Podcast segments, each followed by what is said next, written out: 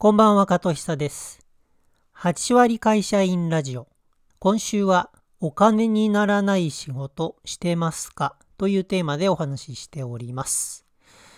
さあ、昨日までは、お金にならない仕事はスキルアップにもなるし、実績にもなるよというところまでお話ししておりました。じゃあ、その実績、どのぐらい使えるのというのが今日の内容です。はじめに結論を言ってしまいましょうかね。自分でやった仕事は実績として威力があります。これは僕自身の経験から言えることなんですけれど、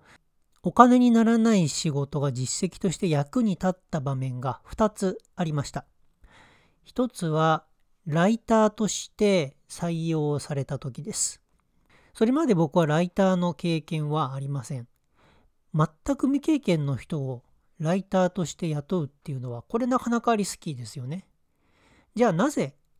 採用してもらえたかといったらそれは僕に書いたものがあったからです。どのぐらい書けますかって聞かれてこのぐらい書けますって言われてもそれ信用できないですよね。だけどこれ書いたものですというふうに見せられたらどうですか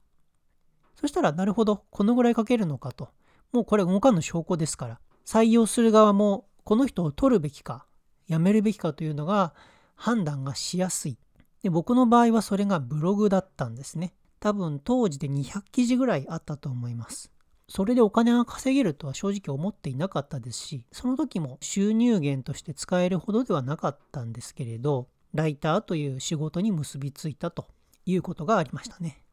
もう一つはウェブマーケターになった時。この時も実は実績として評価されたのはブログだったんです。言ってみたらね、僕は Web マーケなんてやったことないし、そもそも Web マーケって何やるんですかっていうレベルの人だったんですよ。にもかかわらず Web マーケの要因として採用してもらえたのは、ブログからこの人が何ができるのかというのが見て取れたからだったんですね。それは後から採用した人に聞きました。この人は文章が書ける。そして自分で考えて数字を伸ばすということができる人だ。だから、ウェブマーケターとして経験はないんだけれど、採用してみようということだったようです。周り見ていただければわかると思いますけれど、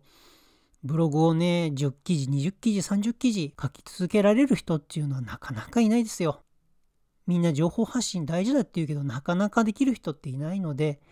それを続けられるっていうだけでかなりなもんです。光って見える人には光って見えますから。お金にならないかもしれないけれど、そんなん遠くない近い未来の投資として頑張ってみるのはいかがでしょうかといったところでお時間です。今日も最後までありがとうございました。続きはまた次回。